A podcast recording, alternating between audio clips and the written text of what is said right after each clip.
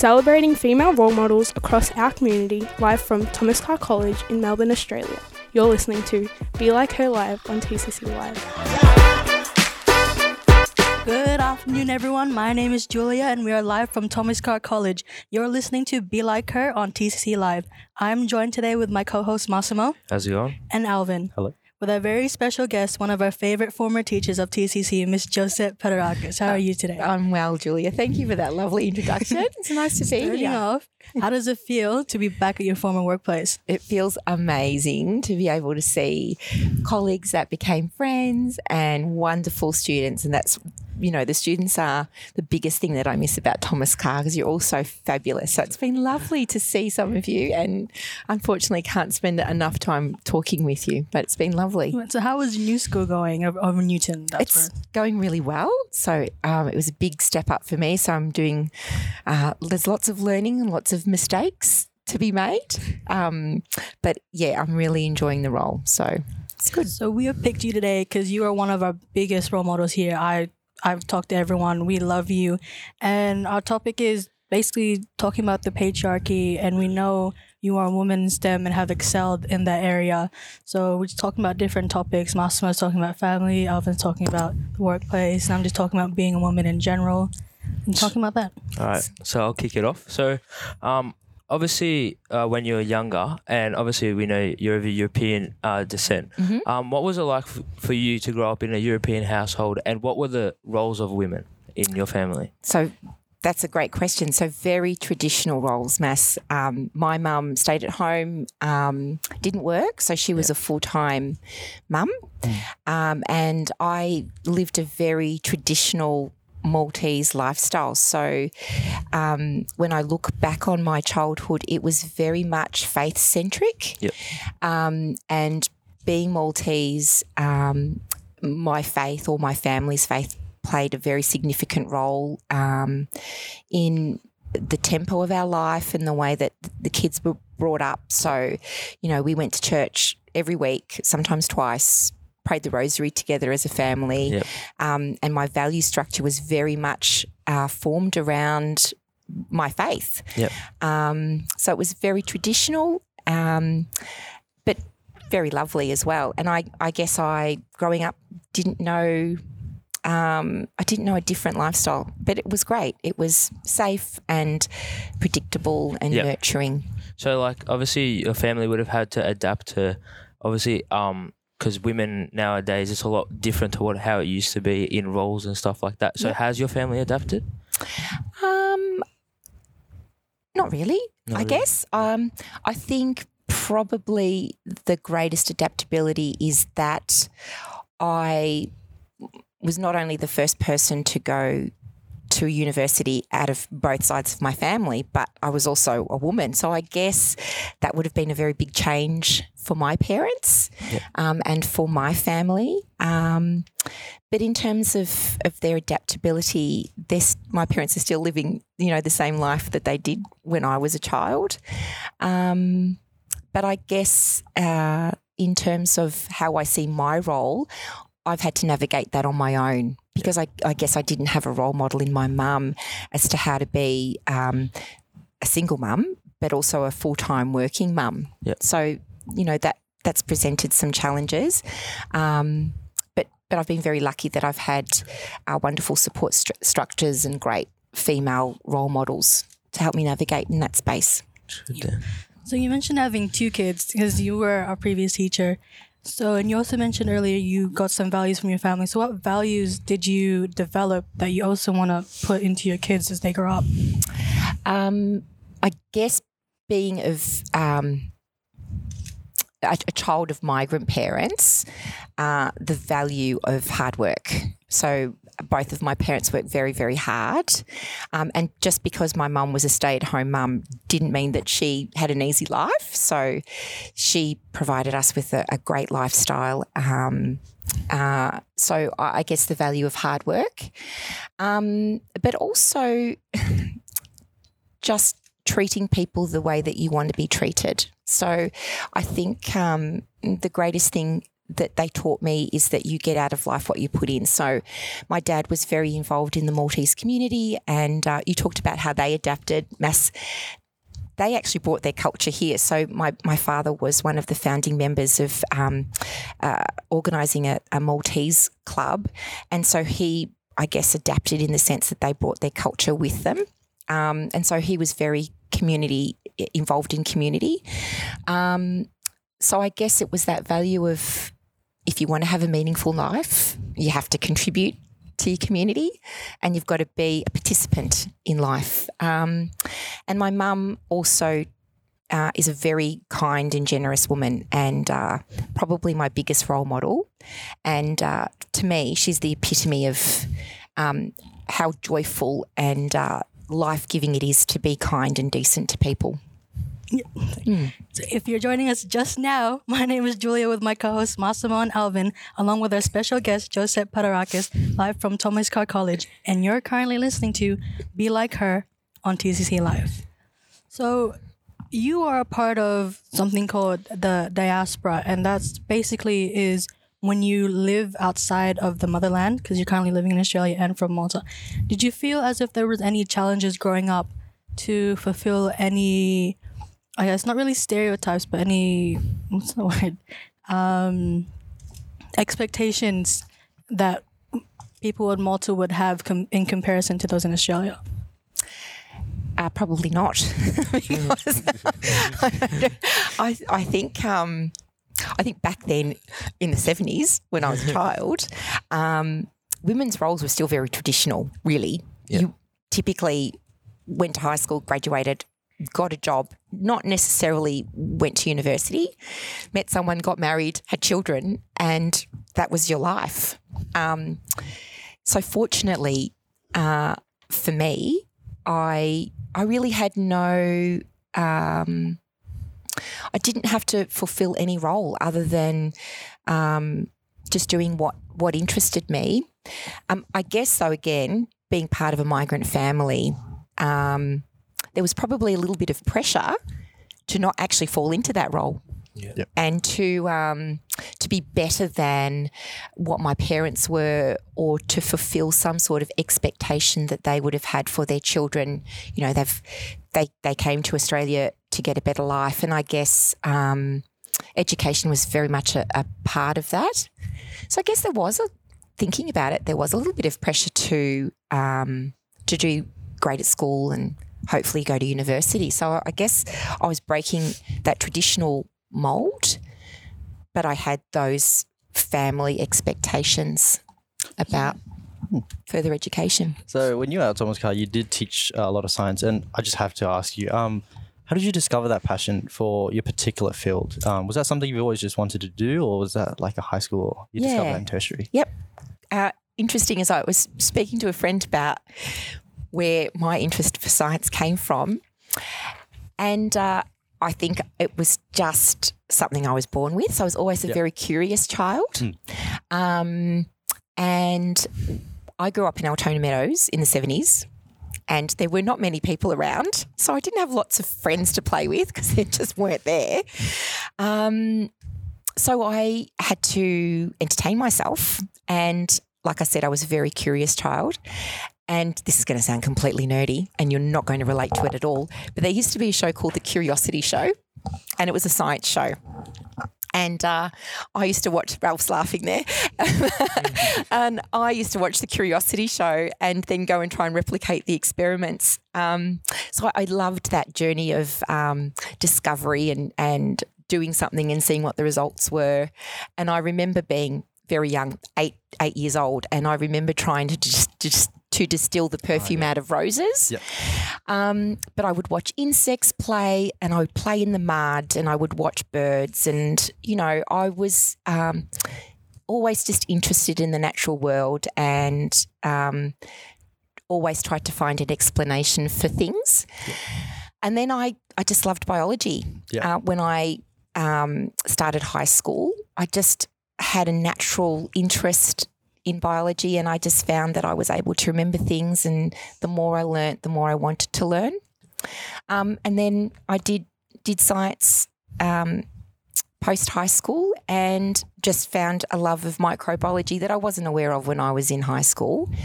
Um, yeah, so it and microbiology is just one of those very practical sciences that Yep. that impact impact life every day. So, yeah. So, yeah, on that topic, um, what was your first ever like major role in the field of science? Oh, good question. Um, I think probably I was still doing my honours degree and I was working on a DNA vaccine against uh, or for chlamydia trachomatis. And yes, it's that STD chlamydia. But but chlamydia is important because it's actually one of the leading causes of blindness in third world countries. So when women give birth to their children and the child passes through the birth canal, they become infected with chlamydia and they become blind. Um, and also at the time, uh, koala numbers were going down because they're quite promiscuous and were spreading chlamydia. um, and so, uh, and very traditional methods of making vaccines don't work for chlamydia. Um, so I was doing my honours degree, and I was the first person to be able to um, produce the chlamydia protein um, externally in tissue culture, which meant that it created um, a, a basis for the vaccine to start to develop. Um, so that being, you know, still pretty young, that was a real thrill for me. Um, and uh, probably that was my first contribution to science. Yep. And then after that, I worked at CSL in the R and D department and was working on veterinary viral vaccines, so the the vaccines that you use for your cats and dogs.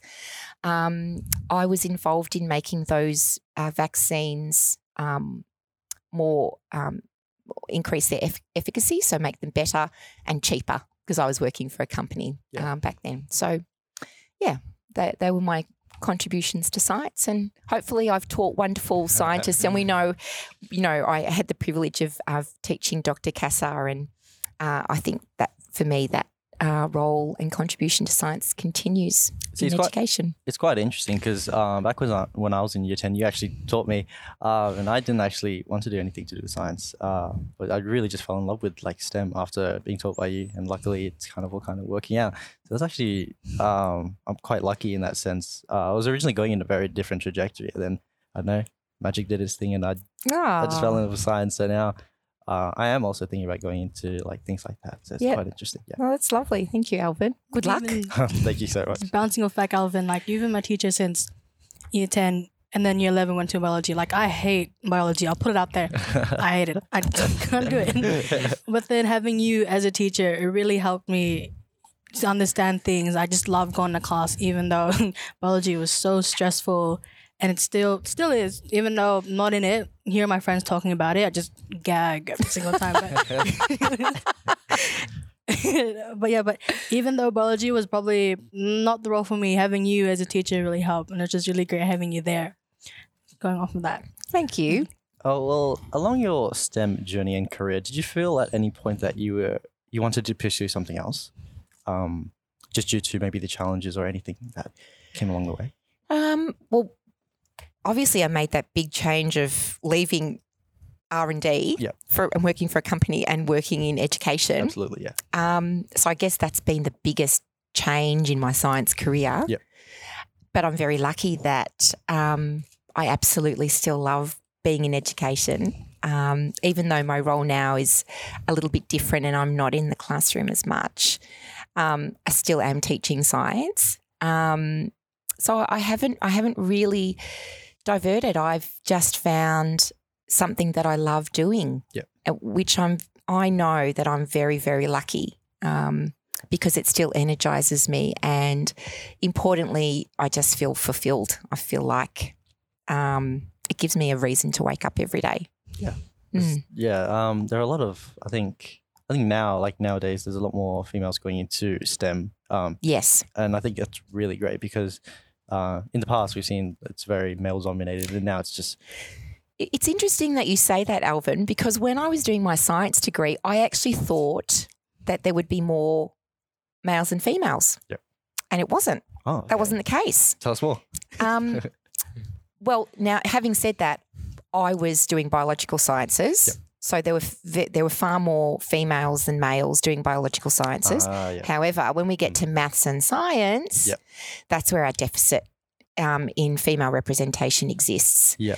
Um, and unfortunately, that still exists. Mm. And that's where STEM really needs to focus. We need to really encourage um, women to pursue maths and physics and to some extent chemistry as well. So um, there is still a lot of work to be done in that space.